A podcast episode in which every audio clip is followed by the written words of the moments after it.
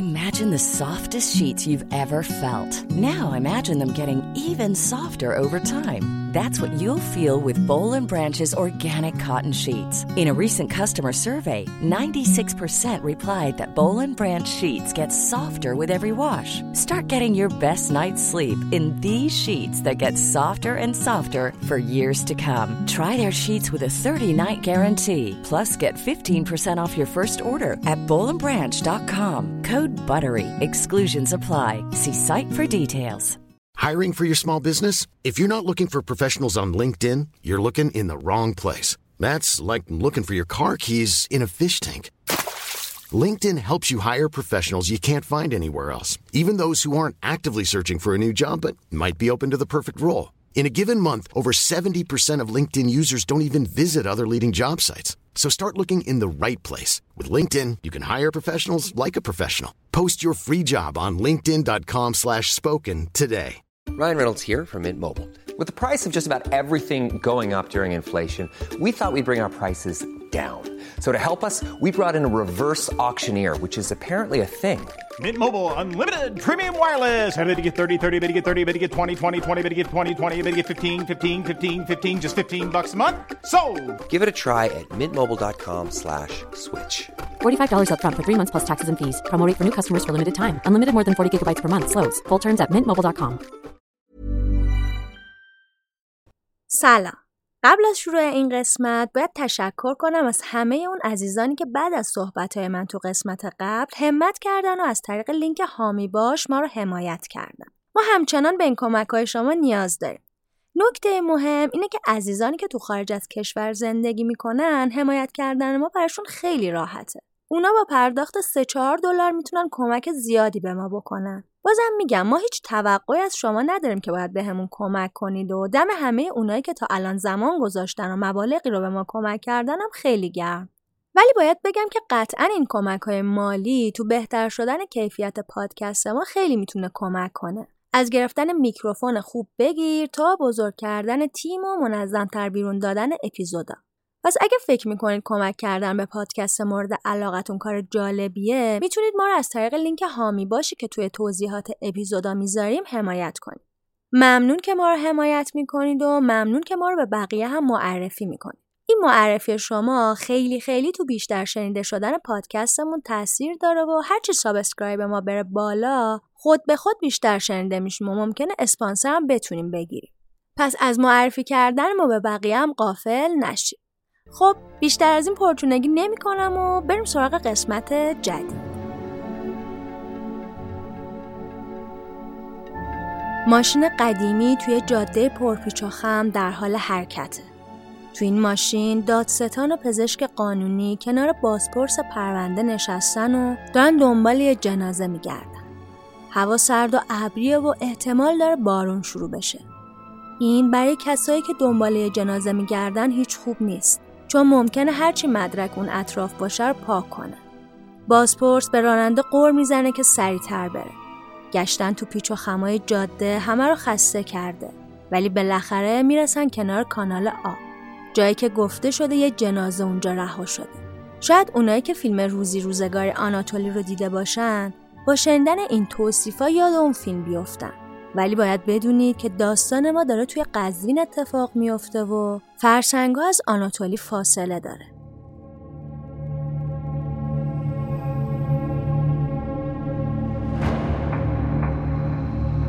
کشتن آدما یه اتفاق وحشتناکه.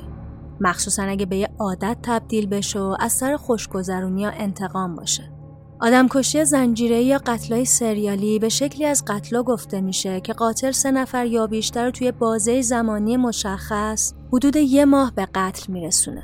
ممکن قاتل جنایتاشو تو زمان و مکان یا موقعیت مشابهی انجام بده.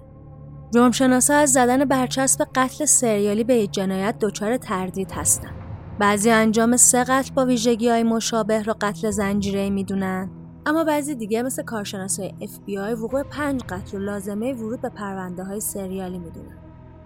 فصل اول پادکست ما قصد داره راجع به قتلای زنجیره‌ای که توی ایران اتفاق افتاده صحبت کنه. حتما خودتون می‌دونید که موضوع ما هیچ جوره مناسب بچه ها نیست و بهتره بدون هدفون جلوی اونا این پادکست رو گوش ندید. در ادامه شما رو به شنیدن بخش اول سیزدهمین قسمت از فصل اول پادکست نوار زرد که تو آبان 1402 منتشر میشه دعوت می‌کنم. این قسمت در دو بخش به دستتون می‌رسه. قسمت سیزدهم مهین قدیری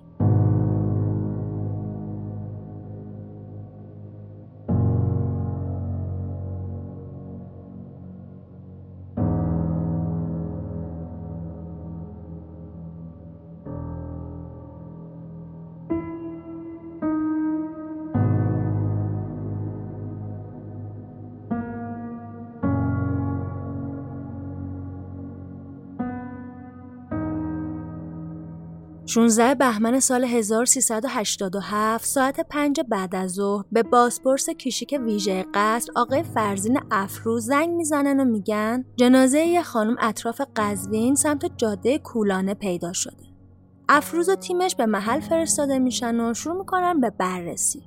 پزشک قانونی تو معاینه های اولیه می‌بینه جای تزریق رو دست مقتول که زن مسن بوده هست و اونو با روسری خودش خفه کردن. پلیس شروع می‌کنه به بررسی های بیشتر تو اون محل و متوجه میشه جنازه از سمت جاده اصلی تا جایی که ولش کردن کشیده شده بوده. به موازات این رد کشیدگی جای پنجه پا روی خاک دیده می شده. پلیسا احتمال میدن که این رد پای قاتل بود و امکان داشته که کفشش از پاش در اومده باشه و پا برهنه جنازه رو تا اونجا کشیده. چیزی که برای بازپرس خیلی عجیب بوده این بوده که چرا مقتول هیچ دفاع یا مقاومتی از خودش نداشته.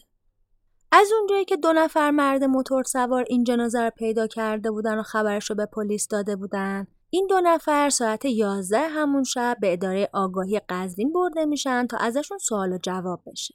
این دو نفر میگن داشتن تو اون جاده با موتور می‌رفتن که یه رنوی رو می‌بینن که کنار جاده وایستاده بوده. تو همون نگاه سریعی که کرده بودن دیده بودن راننده یه زن بوده و زن دیگه هم سمت شاگرد خوابیده و سرش رو به شیشه تکیه داده. این دوتا شاهد رنگ ماشین رو دقیق یادشون نبوده. بعد از این اطلاعات افروز تو صورت جلسه تحقیقات اولیش دستور میده هرچی رنو که رانندشون خانم متوقف بشه و از خانم بازجویی بشه. از اون ورم پیگیری بیشتری می‌کنه تا اینکه هویت جسد مشخص میشه. اسم این زن کبرا قیلیچ بوده. خانواده کبرا میگن قرار بوده روز حادثه ایشون برن آزمایشگاه و بعد از آزمایشگاه دیگه هیچ خبری ازش نداشتن تا اینکه جسدش پیدا میشه. پس افروز متوجه میشه جای سرنگی که روی دست کبرا بوده مال آزمایشی بوده که داده و ربطی به قتل نداشته. تو تحقیقاتی که از رنوهای سطح شهر می‌کنن چند نفر بازداشت میشن ولی نمی‌تونن بین اونا این پرونده ربطی پیدا کنن. پس ولشون می‌کنن برن. این در حالی بوده که قاتل اصلی با خیال راحت داشته تو شهر میچرخیده و بقیه قتلاش رو انجام می‌داده. چهار اسفند همون سال یعنی چیزی حدود 20 روز بعد از قتل اول جنازه یه زن محسن تو آشپزخونه خونش بغل سفره صبونش در حالی پیدا میشه که با یه روسری دور گردنش خفه شده بوده.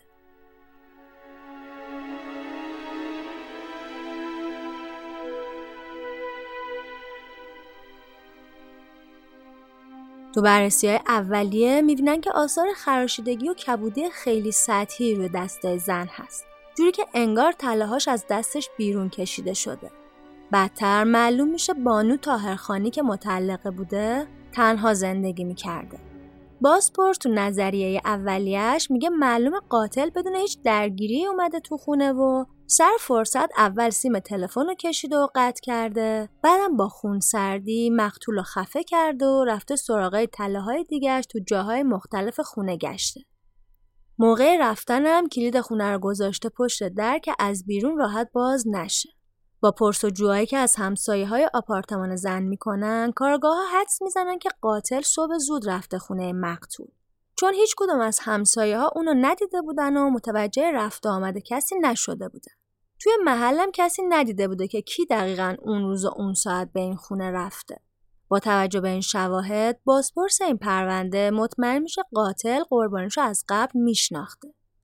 از اونجایی که مقتول با مرده زیادی آشنا بوده و با اونا مواد مصرف می‌کرده پلیس اول میره سراغ این آقایون و وقتی چیزی دستگیرش نمیشه از تمام اقوام مقتولم بازجویی می‌کنه ولی بازم چیز به درد بخوری دستگیرش نمیشه اگه بازپرس این پرونده بیشتر دقت می‌کرد شاید همینجا می‌تونست قاتل رو بازداشت کنه. ولی این بارم قاتل با اینکه پاش به پرونده بازجویی باز میشه می‌تونه قصر در بره. البته هیچ کدوم از کارگاه این پرونده هیچ جوره فکر نمی‌کرده که ممکنه بین این قتل و قتل قبلی ارتباطی وجود داشته باشه.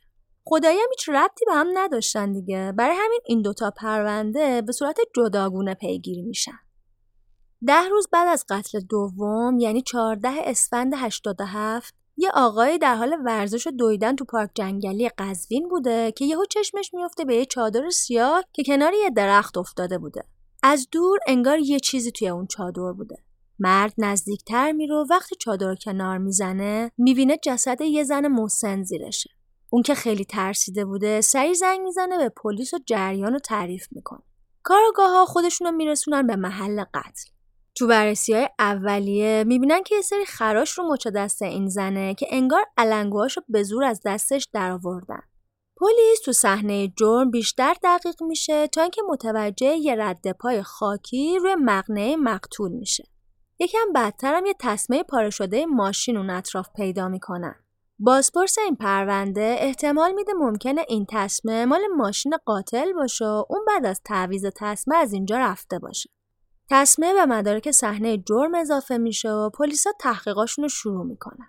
تو بررسی های بعدی معلوم میشه اسم این زن گرجی حاجی رجبی بوده. همزمان با پیدا شدن جنازه دوتا زن مسن تو جاهای پرت قزوین دادستان وقت محمد باقر الفت دستور میده یه کارگروه با مامور آگاهی تشکیل بدن و همه بازپرسایی که پرونده قتل دستشون بودن توی این جلسه شرکت کنن تو این جلسه بازپرس شعبه هشت آقای اکبری مقدم احتمال میده این ستا پرونده قتل به هم ربط داشته باشن و با یه قاتل زنجیره سر کار داشته باشن چون فاصله زمانی کمی بینشون بود و زنا هم توش خفه شده بودن و تلاشون سرقت شده بوده. اما از اونجایی که پخش شدن خبر قتلای سریالی بار امنیتی خیلی سنگین و تاثیرهای اجتماعی بدی داشته آقای الفت و بقیه اینو قبول نمی‌کنن و قرار میشه جلسه بعدی با کارشناسای ویژه قتل اداره آگاهی برگزار بشه. تو جلسه دوم آقای اکبر مقدم بقیه رو متقاعد می‌کنه که با توجه به اینکه تو هر ستای این قتلا معلوم شده مقتولا به قاتل اعتماد داشتن و همینم باعث می‌شده اون راحت و بدون درگیری کارش رو انجام بده باید فرضیه سریالی بودن قتلا رو قبول کنن. آقای الفت و بقیه بعد از شنیدن این فرضیات یکم از موضعشون عقب نشینی می‌کنن و اجازه میدن روند رسیدگی به این ستا پرونده از منظر سریالی بودنشون بررسی بشه. تو اون جلسه بارسپورسا و کارشناسا به این نتیجه می‌رسن که ممکنه این زنا همشون بیهوش شده بودن که مقاومتی نداشتن. ولی نتیجه آزمایش های پزشک قانونی توی خون یا معده و صفرای مقتولا داروی بیهوشی رو نشون نداده بوده. یه نظر دیگه که وجود داشته با توجه به فرضیه های اکبری مقدم که می‌گفته قاتل مقتولاشو به خاطر طلا پول میکشته این بوده که پس این قاتل باید یه جاهای این طلاها رو هم بفروشه. اما سوالی که براشون پیش میاد این بوده که چجوری ممکن بوده قاتل تونسته باشه اون همه طلا رو بدون فاکتور فروخته باشه؟ بعد از این سوال کارگاه ها احتمال میدن ممکن اصلا دزدی طلاها فقط به خاطر رد گم کنی بوده باشه. در نهایت قاضی دستور بازبینی دوربین طلا فروشی های شهر رو پرسجو از خریدارای طلا صادر می‌کنه. ولی طبیعتا هم تعداد طلا ها خیلی زیاد بوده هم خیلیاشون هنوز دوربین نداشتن و عملا با این کار به نتیجه نمی‌رسن. با پخش شدن خبر این قتل توی مطبوعات و بین مردم وحشت شدیدی تو شهر به وجود میاد. اونجور که مرتزا کیاستی بازپرس قتل گفته بعد از پخش خبر روزی حداقل 5 6 نفر یا زنگ می‌زدن یا حضوری می‌رفتن دادگستری و ادعا می‌کردن ما رو دزدیدن و بردن پارک جنگلی های اطراف شهر رو می‌خواستن ما رو بکشن. ولی ما تونستیم از دستشون فرار کنیم. هر کسی هم یه داستانی برای خودش درست می‌کرده. ولی از حرفای ضد و نقیزشون معلوم می‌شده که داستانا همشون ساختگی بوده. البته پلیس میگه همه این ادعاها رو پیگیری هم می‌کرد و بعد که مطمئن می‌شده دروغه بیخیالش می‌شدن. هشتم عید سال 88 جنازه یه زن دیگه به اسم عاتق خراسانی که 70 سالش بوده پیدا میشه. آتقه برای مهمونا شام پخته بود و قبل از اینکه برسن برای یه کاری از خونش رفته بوده بیرون و چند ساعت بعد جنازش پیدا شده بود.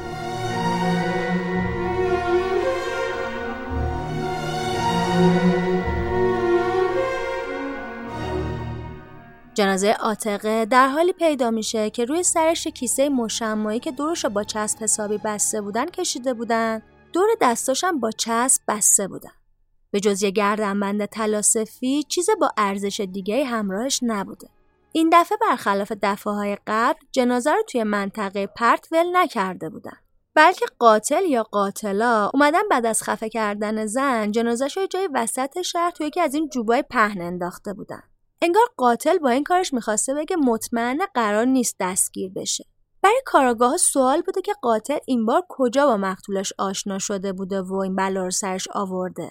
اینکه این دفعه قاتل دست به طلای مقتولش نزده بودن برای بازپرس پرونده آقای افتخاری خیلی عجیب بوده.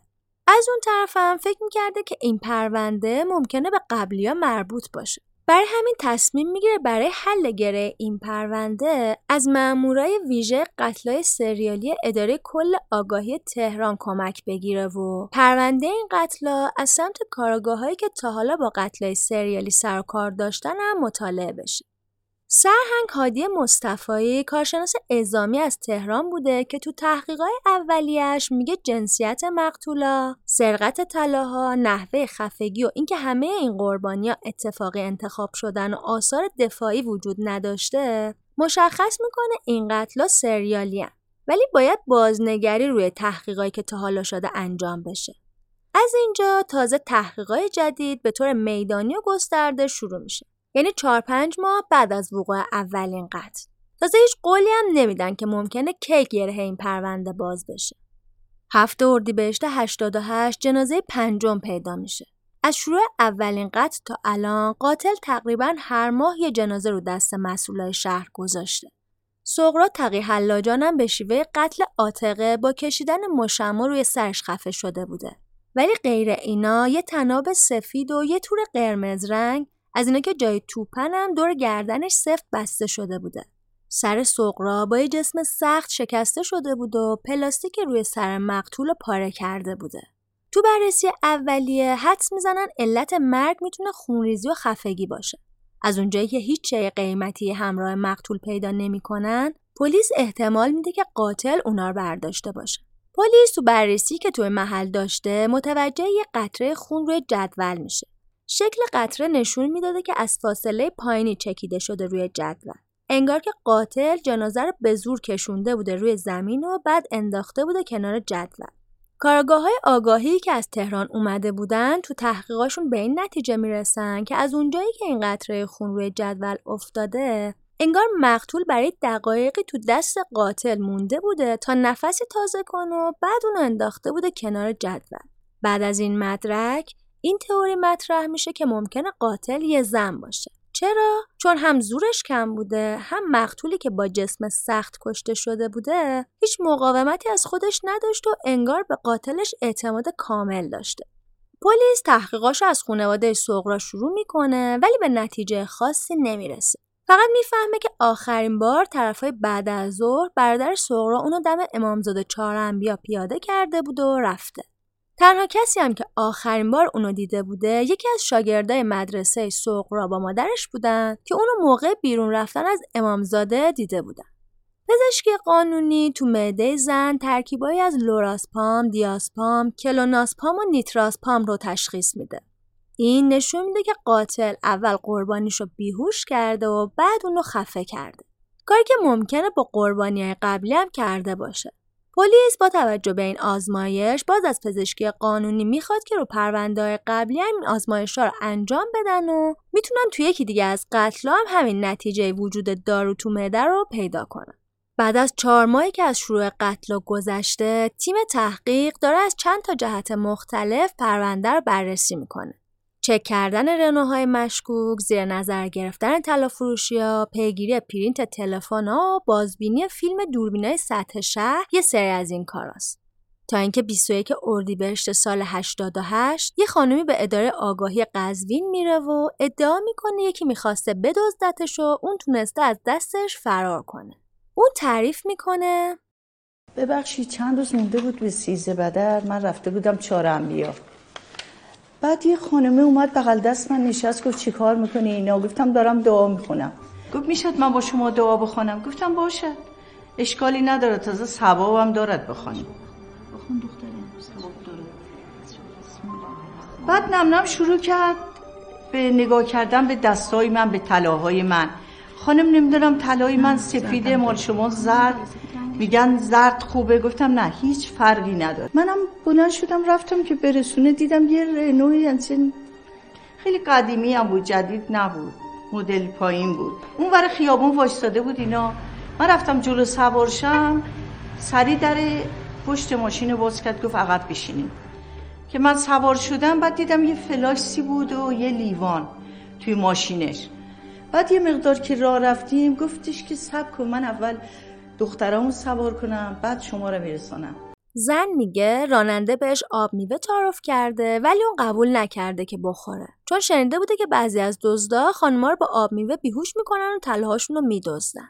نخوردم. هر چی اصرار کرد نخوردم. گفتم بدید دخترتان بخورد خودتان بخورید که پشت فرمان نشستید گرم است. هر کاری کرد من نخوردم. یه چند متری که راه رفت با ماشین من گفتم که همینجا نگهدار من پیاده میشم. یه چند دفعه گفتم نگر نداشت. بعد زدم به شیشه ماشین. اول شیش توجه نکرد. دوباره زدم گفتم نگهدار می‌خوام پیاده شم اینا دیگه اونجا نگردش من پیاده شدم. پلیس از زن می‌پرسه اگه شک کرده بودی بهش چرا شماره پلاکش رو بر نداشتی؟ که زن میگه نتونستم زود رفت. این اعتراف برای پلیس مهم میشه. چون روایت این زن محسن به شواهدی که تو دستشون بوده نزدیک بوده و درست تو همون تاریخی که زن می‌گفته قاتل گرجی رو کشته بوده. انگار بعد از اینکه از دزدیدن این زن ناامید شده بوده برگشته و کارش رو با یکی دیگه تموم کرده. پس از زن می‌خوان که باهاشون به اداره تشخیص چهره بره و با توصیفایی که از قیافه قاتل می‌کنه می‌تونن یه چهره احتمالی از مزنونشون به دست بیارن. مامورا با داشتن این تصویر نزدیک امامزاده کیشیک میدن و اونجا رو زیر نظر می‌گیرن تا بلکه سرنخی پیدا کنن. یکی از افسرا برای چک کردن وضعیت دوربینایی توی امامزاده رفته بوده تو امامزاده که وقتی برمیگرده می‌بینه ماشینش که جلوی در امامزاده پارک بوده جریمه شده. این افسر نتیجه می‌گیره که اگه ماشین منو جریمه کردن بعید نیست رنوی قاتلم اینجا جریمه شده باشه.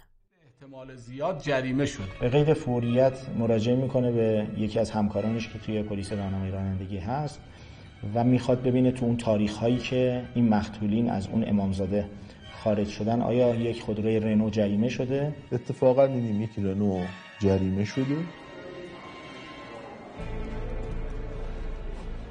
دیدیم مالک این خودروی رنو شخصی بوده که به اتهام قتلی یک ماه معذونیت به قتل یک ماه بازداشت بوده در سالهای قبل و اون خانومی که در منزل مسکونی خودش به قتل رسیده یکی از بستگان این بوده و تو اون پرونده هم بازجویی شده ازش. فرمان رحمانی عکس اون خانم رو ایشون اینطوری بیان می‌کرد که رفتم پروندهش رو نگاه کردم دیدم خوشبختانه یه عکس از این خانم متهم تو پرونده هست. عکس رو به این خانوم فرار کرده از صحنه نشون دادم گفت خودشه.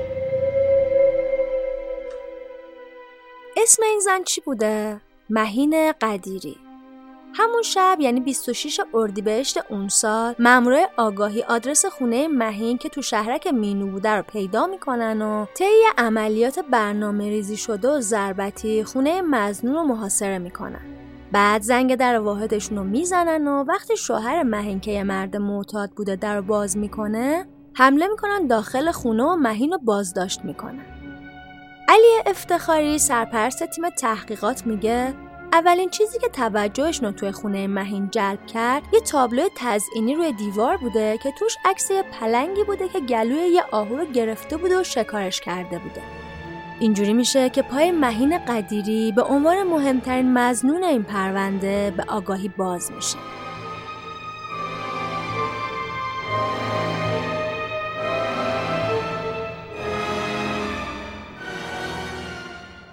مهین تو نگاه اول اونقدر آدم معمولی و ساده و معقولی به نظر می رسیده که حقیقتا هیچ کسی شک نمی کرده که این زن بخواد ریگی به کفشش باشه.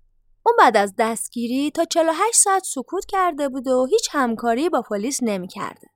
بعدم وقتی راضی میشه که صحبت کنه هر سوالی که ازش میپرسیدن مثلا فلان روز که فلان قتل اتفاق بوده کجا بودی؟ براش دلیلای قانع کننده می آورده مثلا می‌گفته تو اون ساعت مدرسه دخترم تعطیل می‌شد و رفته بودم دنبالش. می‌تونید برید بپرسید. بعدم رفتم خونه و شاهد دارم. کلا انگار برای این 48 ساعت اول سکوت کرده بوده تا سناریوهای ذهنیشو کنار هم بچینه و بدون استرس و مسلط به همه سوالات جواب بده اما بعد بازجوها مدرک هایی که داشتن رو بهش نشون میدن. مثلا بهش میگن رد کفشی که رو مقنعه گرجی یکی از قربانیا پیدا شده بوده با رد کفشش مطابقت داشته. یا پودر زرد رنگ که توی خونش پیدا کردن آزمایش شد و فهمیدن یه داروی بیهوشی که نمونهش تو خونه یکی از قربانیا پیدا شده بوده. چند تا فاکتور استفاده نشده طلا فروشی با یه مهرم تو کشوی خونش پیدا کردن. اسپری یکی از قربانیام روی میز آرایشش پیدا کردن. تسمه ماشینش هم که تازه عوض شده بود و یه چسب پهن نو هم تو صندوق عقب ماشینش پیدا کرد. با اینکه این شواهد و مدارک خیلی قطعی بودن اما مهین همه اونا رو انکار می‌کرد و با اعتماد به نفس عجیبی می‌گفته این چیزا اتفاقی شبیه هم در اومدن. پلیسا میگن پس چرا همه بریده های اخبار مربوط به قتل را از روزنامه ها درورده بودی و توی خونت نگه میداشتی؟ حتی یه سری مقاله راجع به قتلای توی پاریس هم توی خونت بوده. اون بازم انکار می‌کنه و میگه فقط براش جالب بود و اخبار جنایی رو دنبال می‌کرده. تا اینکه سرهنگ مصطفایی که از آگاهی تهران اومده بوده بهش میگه رو صندلی عقب ماشینت آثار خون شسته شده کشف کردیم. ماشین رو بردیم تهران تو آزمایشگاه با اشعه و لیزر مطمئن شدیم که این رد خون بوده. اما مهین بازم این مدرک رو رد می‌کنه و میگه چند وقت پیش گوشت خریده بوده و این خون مال گوشت گوسفندی بوده که خریده بوده و ریخته بوده روی صندلی. در نهایت آقای مصطفی بهش میگه نخه. خون آزمایش شده مال انسان بوده الان چی داری بگی مهین که دیگه چاره ای نداشته و تمام انکاراش به بنبست خورده بوده تصمیم می‌گیره اعتراف کنه ولی قبلش میگه برای صحبت کردن تضمین می‌خواد و فقط هم حاضر با آقای الفت دادستان قزوین که گوی از قبل میشناختتش صحبت کنه. کارگاه ها سری زنگ می‌زنن آقای الفت و ماجرا رو براش تعریف می‌کنن. اونم سری خودش رو میرسونه آگاهی. تو ملاقاتی که مهین با الفت داشته بهش میگه من بچه مریضی دارم و به شرطی اعتراف می‌کنم که شما قول بدی هزینه درمان بچه مریضم تأمین بشه و روند درمانش ادامه داشته باشه دادستانم بهش قول میده که اگه اعتراف کنه تا جایی که بتونه وضعیت بچه شخصا پیگیری می‌کنه و اجازه نمیده اتفاقی براشون بیفته. بعد اون مهین میگه یه ساعت وقت می‌خواد بره نمازخونه بازداشتگاه و با خدای خودش خلوت کنه. اونم مثل همه آدما اعتقادای خاص خودش رو داشته و مثل هنایی فکر می‌کرده تا الان این خدا بوده که داشته بهش کمک می‌کرده و همینم باعث شده بوده که گیر نیفته. اینجای داستان یکم من یاد کاراکترهای شاهنامه میندازه. از این لحاظ که تو شاهنامه هم کمتر پیش میاد یه شخصیت سیاه سیاه داشته باشیم و معمولا شخصیت ها خاکستری هم. مهینم مثل کاراکتر شاهنامه خاکستریه و با اینکه قتل کرده ولی جنبه های انسانی زیادی داره که اجازه نمیده ازش متنفر بشیم. بعد از یه ساعت که مهین به نمازخونه میره بیرون میاد و میگه حال حاضره که همه چی رو اعتراف کنه. مهین تو جلسه بازجویی اعتراف می‌کنه که فقط سه نفر رو کشته و دلیلش هم این بوده که مشکل مالی داشته. بر همین تله رو برمی داشته و میکشتتشون. ولی آدمایی رو انتخاب می‌کرده که سنشون بالا باشه، عمرشون رو کرده باشن و نوه نتیجه هاشون هم دیده باشن. اینجوری کمتر دلش براشون میسوخته. تیم ازامی از تهران بعد از شنیدن های مهین و قبل از اینکه پرونده رو تحویل کارگاه قزوین بدن، تصمیم می‌گیرن که قاطر های جرم رو هم بازسازی کنه. این پیشنهاد از سمت سرهنگ بهرام عطایی مطرح میشه و بقیه هم باش موافقت می‌کنن. دلیلش هم این بوده که می‌خواستن قاتل دیگه زیر حرفاش نزنه یا نگه تحت فشار اعتراف کرده. بهتر اینجا اعترافه مهین رو با صدای واقعی خودش که از مستند مهین به کارگردانی محمد حسین حیدری برداشتیم بشنویم. با این خانم چطوری آشنا شدی؟ داخل از مشکا خیلی یه ساعت نیم ساعت که نشسته بودم دنبال فرد مناسب میگشتم بله خانم رو دیدم بله. که گره زده بود. گردنش کاملا مشخصه بله. احساس کردم که این مورد خوب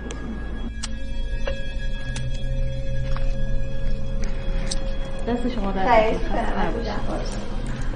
رفتم جلو دیکار تلفن زمین. برداشتم بهش گفتم که خانم مال شماست بله. گفت که نه مال من نیست. گفتم شما خون دادی؟ گفت بله. تا من آواز باش خون داشتم. فکر می‌کنم بیحال شدید. می‌خوای بیاد برسنم زحمت میشم و نمی‌خواد و اینا. نه زحمتی نیست. بنده خدا اومد صبور شد. مهین درباره خرید ماده بیهوشی به بازپرسا میگه شنیده بوده تو ناصر خسرو تهران هرچی بخوای پیدا میشه حتی سیانور میره اونجا و از یه آقای 27 ساله سیانور می‌خره. ولی وقتی میاد خونه شک می‌کنه شاید بهش انداخته باشن. بر همین یه رو میرزه تو شربت و شب میده شوهرش بخوره که تست کنه ببینه کار می‌کنه یا نه. ببین چقدر از شوهرش متنفر بوده که براش مهم نبوده شوهرش بمیره و بفهمن با سیانور مرده. اما بعد می‌فهمه با اون نوک ناخون سیانوری که ریخته تو شربت شوهرش اون روز فقط بیهوش بوده. مهین که خیالش راحت بوده دارو جواب میده نقشش رو عملی می‌کنه و تصمیم می‌گیره یکم از این ماده رو بریزه تو آب میوه و بده به قربانیاش که زنای مسن بودن تا بیهوش بشن و راحت بتونه طلاهاشون رو برداره. Ryan Reynolds here from Mint Mobile. With the price of just about everything going up during inflation, we thought we'd bring our prices down. So to help us, we brought in a reverse auctioneer, which is apparently a thing. Mint Mobile unlimited premium wireless. Ready to get 30, 30, bit to get 30, bit to get 20, 20, 20, bit to get 20, 20, bit to get 15, 15, 15, 15 just 15 bucks a month. So, Give it a try at mintmobile.com/switch. slash $45 up front for 3 months plus taxes and fees. Promo for new customers for limited time. Unlimited more than 40 gigabytes per month slows. Full terms at mintmobile.com. If you're looking for plump lips that last, you need to know about Juvederm lip fillers. With Juvederm Volbella XC and Juvederm Ultra XC, your lip look, whether it's subtle or bold, can last up to one full year with optimal treatment and no additional maintenance. Find a licensed specialist and see if it's right for you at Juvederm.com today. That's J U V E D E R M.com. Add fullness to lips in adults over 21 with Juvederm Volbella XC or Juvederm Ultra XC. Do not use if you have severe allergies or a history of severe allergic reactions, or if you're you're allergic to lidocaine or the proteins used in Juvederm. Tell your doctor if you have a history of scarring or taking medicines that decrease the body's immune response or that can prolong bleeding. Common side effects include injection site redness, swelling, pain, tenderness, firmness, lumps, bumps, bruising, discoloration, or itching. As with all fillers, there's a rare risk of unintentional injection into a blood vessel, which can cause vision abnormalities, blindness, stroke, temporary scabs, or scarring. For full important safety information, visit juvederm.com. بهشون گفتم که بنزین نداره بنزین اضافه دارم بریزم داخل باک بعد تو این فاصله ماده رو ریختم داخل لیوان آوازم دادم به ایشون بله من نمی‌خورم یه شربت خنک درست کردم بخوریم حالتون جا بیاد نه خیلی ممنون. نمی‌تونم آخه من آزمایش دارم یک ساعت دیگه. من خودم مشکلی ندارم. من تا این حد آشنایی دارم که اشکال نداره یا بیبه باعث نمیشید آزمایش شما به هم بخوریم بعد خوردش من رفتم پشت و هوای بنزین زدن دو سه دقیقه معطل کردم. آقای افروز بازپرس پرونده میگه مهین تعریف می‌کنه که وقتی قربانی اول آب میبر می‌خوره نیم ساعت بعدش که داشتن با ماشین می‌رفتن این زن که کم کم داشته بیهوش می‌شده هی سرش میافتاده سمت اون که راننده بوده و اون میزدتش کنار. زنم به هوش میومده هی خجالت زده عذرخواهی می‌کرد و باز خوابش میبرده. مهین میگه اولش قصد نداشته که قربانیشو بکشه. حتی می‌خواسته اولین قربانیشو ببره دم خونش پیاده کنه. ولی ترس اینکه اونا به هوش بیان و بتونن شناساییش کنن باعث میشه تصمیم بگیره که اونا رو وقتی بیهوشن خفه کنه. کارگاه ها مهین رو می‌برن سر صحنه جرم و ازش می‌خوان که دقیقا کارهایی که با قربانی کرده رو بازسازی کنه. بهترین قسمت رو توی مستند ببینید. حس حالش رو بهتر درک می‌کنید اون تعریف می‌کنه که وقتی رسیدن کنار یک کانال آب میپیچه توی فرعی و طلاهای زن رو بر میداره بعد بهش میگه با هم همکاری کنه تا یه مسیر با هم بیا چون سنگین بوده فکر می‌کرده اگه اینو به زن بگه یکم وزنش رو کنترل می‌کنه وسط راه کفش قربانی از پاش در میاد. جای پنجه پایی که اول داستان ازش حرف زدیم مال خود قربانی بوده.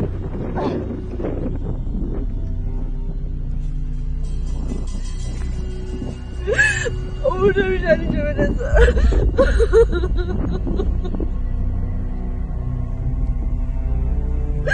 من چه گذاشتم سری سجده کردنش خواهش کردم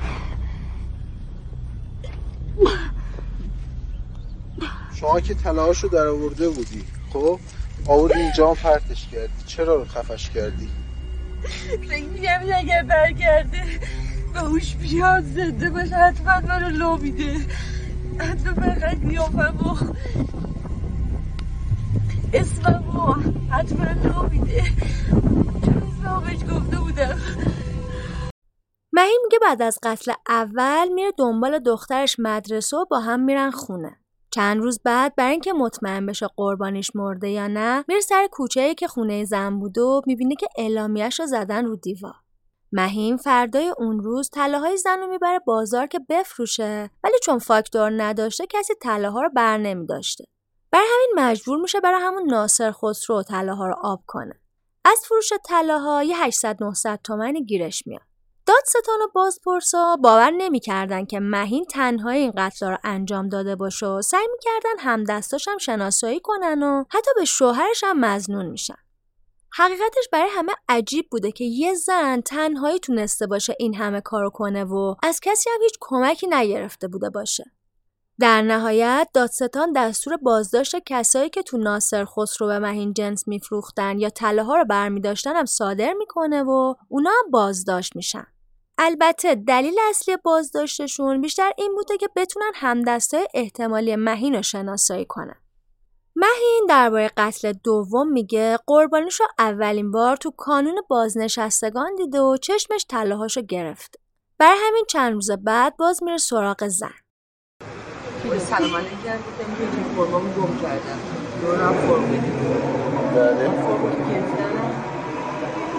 دیدم دیدم آماده نشسته برای رفتن. نمیفهم برسونم. اومد بعد گفت باشه آماده شد که بیاد پایین. من چقدر از جلوتر رفتم پایین. گفتم منتظرم پایین مهین وقتی زن رو سوار می‌کنه یکی از آب میوهایی که با سرنگ توش داروی بیهوشی ریخته بوده رو میده به زن. اون که نسبت به قتل اول حرفه‌ای تر شده بوده این دفعه رو صندلی جلو یه سری خرت و پرت گذاشته بوده و از زن می‌خواد که بشینه صندلی عقب. چیزی که برای بازپرسا جالب بوده این بوده که مهین خیلی راحت بلد بوده اعتماد آدما رو به خودش جلب کنه و سریع باهاشون صمیمی می‌شده. بلد بوده آدما رو تحت تاثیر قرار بده. حتی یکی از قربانیاش خانومی بوده که راحت به هر کسی اعتماد نمی‌کرده ولی مهین تونسته بوده اعتمادش رو جلب کنه البته بیشتر قاتلای زنجیره هوش بالایی دارن. مهین بعد از اینکه مطمئن میشه قربانیش بیهوش شده میره سمت اتوبان و توی فرعی خلوت نگه میداره. بعد چند تا روزنامه می‌ذاره لای پنجره عقب و شیشه عقب و باهاشون میپوشونه. برمیگرده پیش زن و با نخ قیتونی که داشته چند تا گره دور گردن زن می‌زنه. بعد طلاهای دور گردن زن رو باز می‌کنه و علنگوهاش هم با جوراب پارازیانی که توی ماشین داشته از دستش در میاره. خراشایی که روی دست قربانی بوده برای همین بوده. مهین تا شب با ماشینی که توش جنازه بوده تو شهر میچرخه تا از تاریکی شب کمک بگیره و از شهر جنازه خلاص بشه. اون جنازه رو می‌بره سمت پارک جنگلی تا تو فرعیش فلش کنه که یهو می‌بینه ماشینش خراب شده و اگه بره جلوتر ممکنه گیر کنه. بر همین جنازه رو همون اطراف ول می‌کنه. بعد تصمیم ماشین رو عوض می‌کنه و شبم میره خونه برادرش تا دخترش رو برداره ببره خونه. مهین دفعه بعد که میره ناصر خسرو تا طلاها رو بفروشه از داروفروش ها یه سری فاکتور و مهر جلی هم می‌خره تا بتونه طلاها رو دیگه با قیمت واقعیشون بفروشه اون میگه بعد از قتل دوم موعد چکاش رسیده بود و اون همچنان دستش خالی بوده تصمیم می‌گیره بره امامزاده چهار انبیا تا بلکه کسی به تورش بخوره. یه زنی رو می‌بینه که به قول خودش طلا فروشی سیار بوده. بهش پیشنهاد میده که برسونتش و زن رو سوار می‌کنه. ولی وقتی بهش آب میوه تعارف می‌کنه زن میگه دوست نداره و نمی‌خوره. مهینم مجبور میشه برسونتش دم خونشون ولی نگه داشتن دم امامزاده باعث میشه که صد هزار تومن جریمه بشه.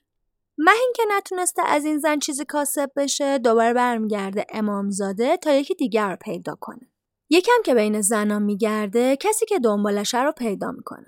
مهین نون و پنیر خیراتی که تو امامزاده گرفته رو می‌بره میده به زن و اینجوری سر صحبت رو باهاش باز می‌کنه.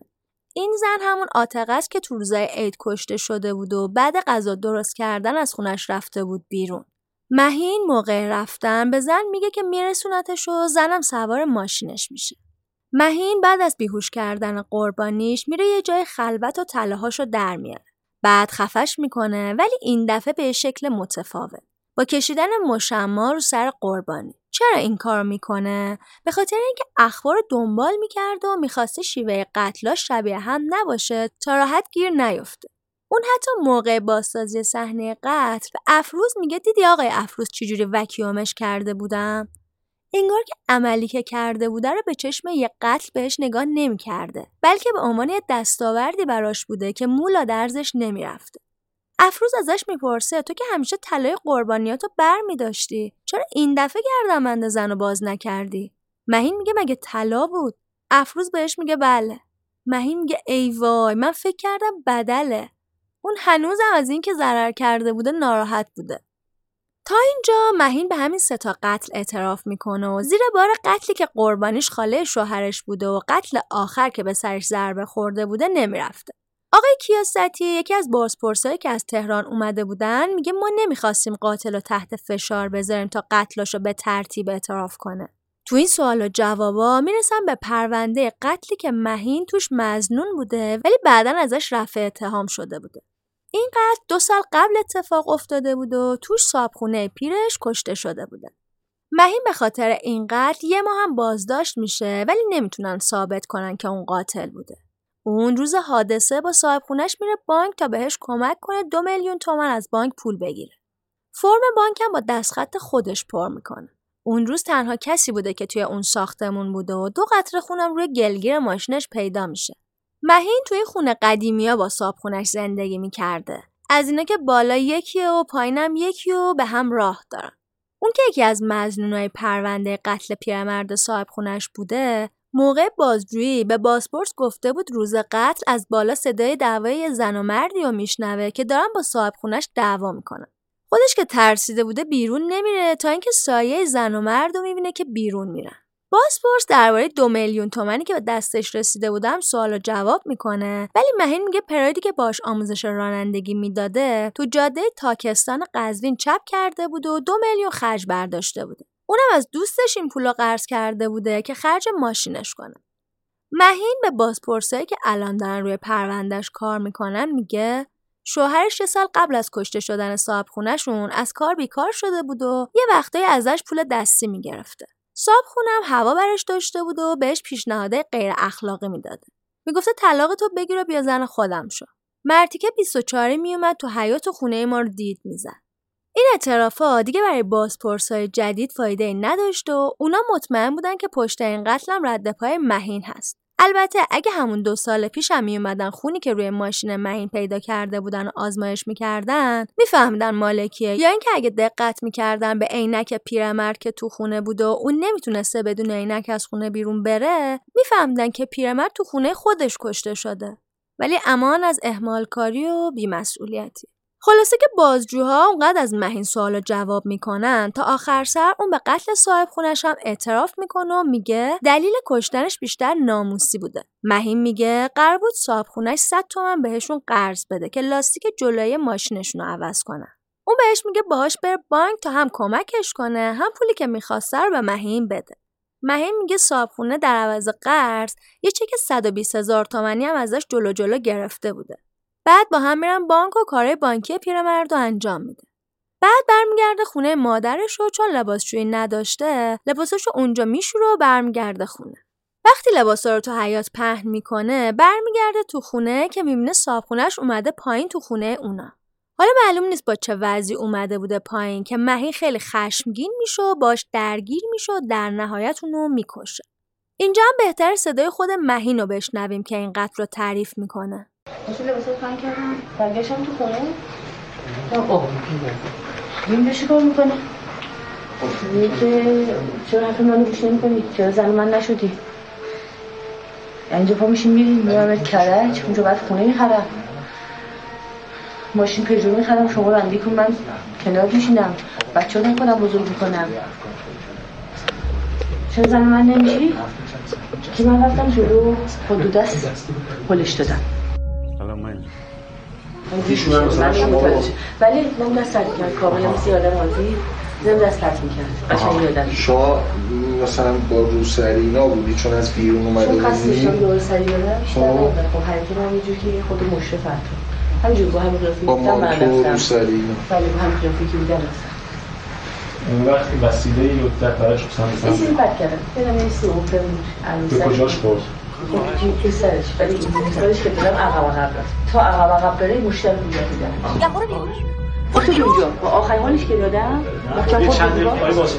بله از اینجا شروع کردم دویدم یکم که بره خب از من چی. یادش پله دوم که بود خب من چنگ انداختم بهش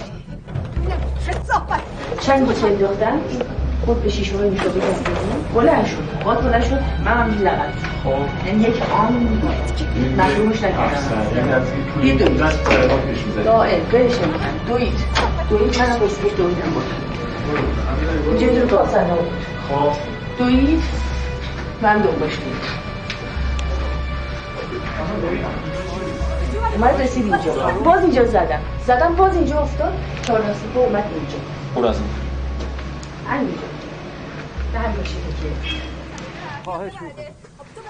دو سه بار صدادم رو گرفتم همینجا رو قلم کم بخورد به چه اجازه داری؟ دوباره دیگه چی نشده دیگه حالا چی دیگه بخور چی خواهی جونم برو دیگه کاری نداره تو شدم که بیاد دیدم دوباره دنبال من رو چهار دسته پا رو افتاد دیگه غلط کردم یا نه دوباره پاشید یه کوچولو که به هم زدم یه تناب پیدا کردم. نمی‌دونم کجا بود. بیا برو پای تمومش کن دیگه. خواهش من دو سه تا موش محکم بوده بودم دیگه صورتش؟ احساسم دماغش خوب اومد. دستش یک قسمتش نشست. سری پیچیدم. دور گردنش حتی که می‌دونستم نگهش داشتم یه لغت ایستادم افتاد. این دفعه به پاش پیچید تا پاشو پیچیدم دیدم که دستش آزاد شد. دوباره دستش گرفتم. پیچیدم. دیگه نتونستم. یه قشنگ دیگه شروع کردم فشار انقدر اینو فشار دادم تا زبونش افتاد بیرون چشاش قلمبه شد سیاه سیاه شد. خیلی جالبه وقتی مهین داره این صحنه رو بازسازی می‌کنه معلومه هنوز از اون پیرمرد متنفر و ذره از کاری که کرده پشیمون نیست. و خیلی غمگین تر اونجایی که بازپرس ازش می‌پرسه شما از قبل تصمیم داشتی اینو بکشی یا اینکه نه همینجا تصمیم نه وقتی گرفتی پای اونجور دیدم با اون حالت وضع بد اومد. شروع کرد به جسارت و اهانت دیگه تصمیمم گرفت. چرا مثلا باز تا بالام نمی‌خواستم نخواستی برگشت. صداتو بلند بکنی آبرو ریزی بکنی یا به؟ پلیس زنگ بزنی آب بشه؟ بفهمم. چی بشه هم می‌خوام برسیم اینجا کی بود کی بود؟ زن خراب بود. یعنی خود زن می‌دونه که حتی اگه دنبال دادخواهی هم بره صداش به جایی نمی‌رسه. پس خودش دست به کار میشه تا دادش رو پس بگیره. در صورتی که اگه قوانین و اجرای قوانین درستی داشتیم با یه شکایت ساده مهین می‌تونست پدر صابخونش رو در بیاره. مهین بعد از قتل جریان رو برای شوهرش تعریف می‌کنه و تنها قتلی که شوهرش ازش با خبر میشه هم همین قتل بوده. چرا مهین این جریان رو به شوهرش میگه؟ به خاطر اینکه چند روز بعد که میره به جنازه سر بزنه می‌بینه جاش مناسب نیست و خودش هم دیگه زور جابجا کردن جنازه رو نداشته. اون میگه به شوهرم گفتم صابخونه به هم نظر داشت و منم مجبور شدم بکشمش. بعد شوهرش رو مجبور می‌کنه لباس رفتگری بپوشه و بره جنازه رو جابجا کنه و ببره زیر پل. این کار باعث میشه جنازه پیرمرد 23 روز بعد پیدا بشه. مهین میگه فردای روزی که صابخونه رو کشته بوده به عنوان مزنون به دادگاه میره تا ازش بپرسن می‌دونه پیرمرد کجاست یا نه. اون میگه کافی بود قاضی کف دستامو ببینه تا همه چی رو بفهمه. اونقدر تناب و محکم داره گردن پیرمرد فشار داده بودم که دستام همه زخمی بود. ولی من دستامو به هم چسبوندم و گذاشتم لای پام تا چیزی معلوم نشه. مهین اینجا هم میگه کار خدا بوده قاضی نفهمید و یه ماه بعد از دستگیریش هم آزاد میشه. حالا با همچین اعترافی بازپرسا مطمئن میشن که بقیه قتل هم کار خود مهین بوده. پس میرن سراغ پرونده سغرا که با جسم سخت سر شکسته شده بود و بعدم خفه شده بود. آقای کیاستی میگن از اونجایی که این مقتول با مهین یه آشنایی دوری هم داشته اون زیر بار نمی‌رفته که اونو کشته. ولی اونا اونقدر سوال و جواب می‌کنن تا بالاخره مهین به این قتل هم اعتراف می‌کنه. اون میگه شش اردی بهشت اول میره از یه لوازم تحریری یه چسب پهن می‌خره و بعد میره امامزاده تا سوژش رو پیدا کنه. بعد یهو سغرا رو می‌بینه و بهش آشنایی میده و سر صحبت رو باهاش باز می‌کنه و آخر سرم میگه که میرسونتش خونه. وقتی داشتن از امامزاده بیرون می‌رفتن مهین جلوتر میره تا ماشین رو بیاره دم در و همین باعث میشه شاگرد سغرا که گفته بود آخرین بار اونو توی امامزاده دیده بگه تنها بوده. مهین میگه بعد از اینکه آب میوه مسموع به زن میده اون حالش بد میشه و بالا میاره. ولی همچنان گیج و منگ بوده. مهین که ترسیده بوده یه جای خلوت وای میست و از صندوق عقبش یه تناب برمیداره. مهین میگه نمی‌تونسته اون زن رو بکشه چون نمی‌تونسته کسی که دست و پا می‌زنه رو بکشه. پس یه سنگ پیدا می‌کنه و باهاش چند بار میکوبه تو سر اون زن. بعدم سوار ماشین میشه و راه میافته. میره سمت دانشگاه و توی کوچه خلوت بین دو تا ماشین سنگین پارک می‌کنه. اول تله های مقتول رو در میاره و بعد اونو از ماشین می‌کشه بیرون و بقیه وسایلش هم می‌ذاره بغلش. ولی چسبی که باهاش مقتول خفه کرده بوده رو اونجا نمیندازه و پرت می‌کنه یه جای دور. بازپرس از مهین می‌پرسه چرا چسب اونجا ننداختی؟ جوابی که مهین میده واقعا هوشمندان است. چرا پرتش کردی؟ بودی آره این تایچ هست با این تایچ جنسش هست به جنس آقا اینقدر نگیر آفرین این خب باش این دیگه از مستند واقعا برام عجیبه. شوخ طبعی که مجرم داره و در عین حال که داره صحنه قتلی و بازسازی می‌کنه چقدر همه چی عادی تعریف می‌کنه. انگار که عادی ترین کارهای روزمرهش رو داره تعریف می‌کنه. صادقانه بگم یکی از قاتلایی که به شدت دلم براش میسوزه و می‌تونم درک کنم چرا کارش به اینجا کشیده شده مهینه. تا اینجای کار مهین به همه قتلا غیر از قتل خاله شوهرش که توی خونه خودش کشته شده بود اعتراف کرده بود. بانو خاله شوهر مهین بود و برای اعتراف کردن به این قتل بازپرسا رو خیلی منحرف می‌کنه. مثلا می‌گفته من که نمی‌تونستم خاله شوهر خودم رو بکشم. بازپرس کیاستی ازش می‌پرسه چرا به قتلی که ما می‌دونیم کار خودت بوده اعتراف نمی‌کنی و زیر بار نمیری. تا اینکه از حرفای مهین می‌فهمن مشکلش بچه معلولشه. اون میترسیده اعتراف کنه به این قتل و مادر شوهرش که حامیش بوده بعد از اینکه بفهمه کی خواهرش رو کشته دیگه حاضر نباشه بچه هاشو نگه داره. خانواده خودش هم که خیلی وقت بوده تردش کردن و اینجوری بچه هاش میفتن دست بهسیسی. باز پرسا میرن با مادر شوهر مهین صحبت می‌کنن و ازش می‌خوان که بهش اطمینان بده بچه هاشو نگه میداره تا بلکه اعتراف کنه. بعد از اینکه مادر شوهرش این اطمینان رو بهش میده مهین به قتل آخرم اعتراف می‌کنه. اون درباره این قتل میگه اون روز بعد از اینکه دخترش رو رسونده مدرسه رفته سمت خونه خاله شوهرش. ولی ماشینش رو یه کوچه پایین تر پارک کرده. اول ماده بیهوشی رو با سرنگ ریخته تو آب میوه پاکتی و بعد رفته سمت خونه بانو. بهش گفته اومده یه سر بهش بزنه. بعد سر فرصت مناسب وقتی خاله می‌خواسته قرصشو بخوره مهین آب میوه رو در میاره و میگه به جای آب بیا اینو بخور بهتره. همچون که آروم آروم گفت کم کم احساس کرد داره میشه که بعد بیهای شد. همونجا درست کشید. همونجا چون قبل از اینکه بخوابه ازش پرسیدم خلاص گردم بنده کو و هم گفت که زیر کشو آخر درابه زیر میز میشه کشی آخری که در آوردم؟ نگاه کردم یه زیر گردن بندی شد کف درابر گذاشت. بله کف زن گردن بند نمیبر داشت روش اونوری کردم. روش اونوری کردم نبینم روشو اول علم روشو در آوردم. ولی به راحتی در اومد. احتیاج نه به جوراب داشت نه به فشار چندان. پسری انداختم روی گردنش خفش کردم چند تا گیر زحمت کشید دارید؟ اول گره که زن دومی هم مطمئنم و دیگه یادم لیوان چایی که خودم اینجا خورده بودم گفتمش بعد به آبیدان که برداشتم با کرده بودم دستامون لرزید هم خواهش رو ترجمه برم نکنه کسی به کسی زنگ بزنه کسی. من ها چشمی نمی کردم. سر کسی نیست.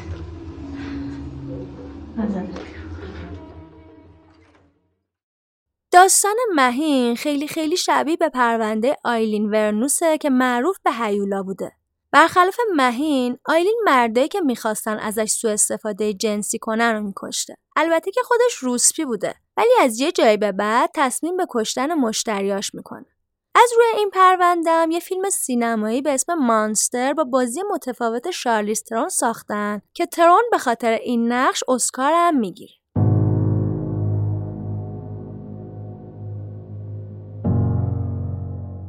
چیزی که شنیدین بخش اول قسمت 13 همه پادکست نوار زرد.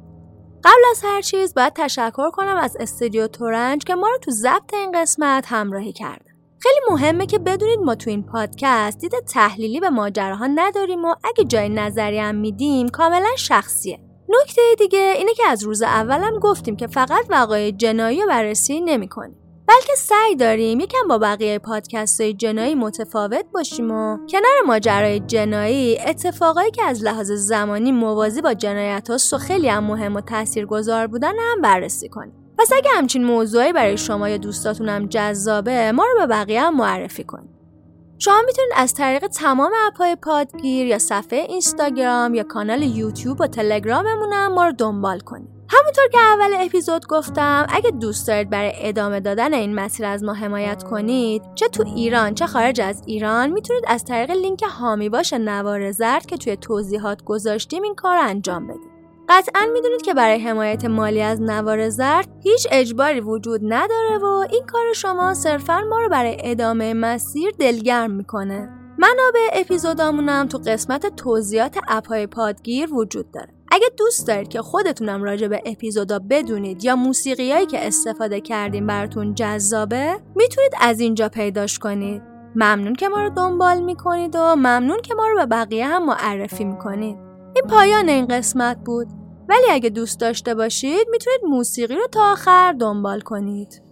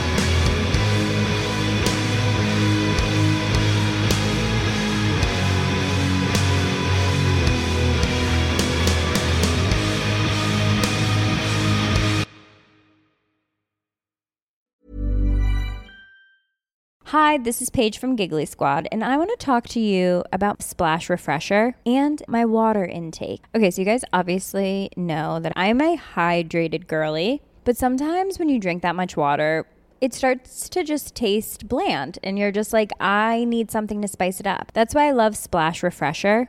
It has zero sugar, zero calories, and it's a splash of sweetness. And they come in five different flavors. They're so good wild berry, acai grape, pineapple mango, lemon, and mandarin orange. My favorite is the wild berry because I just I just love a berry. So if you're like me and you're drinking water all day, then try Splash Refresher. It's going to absolutely change your water game and it's good for you.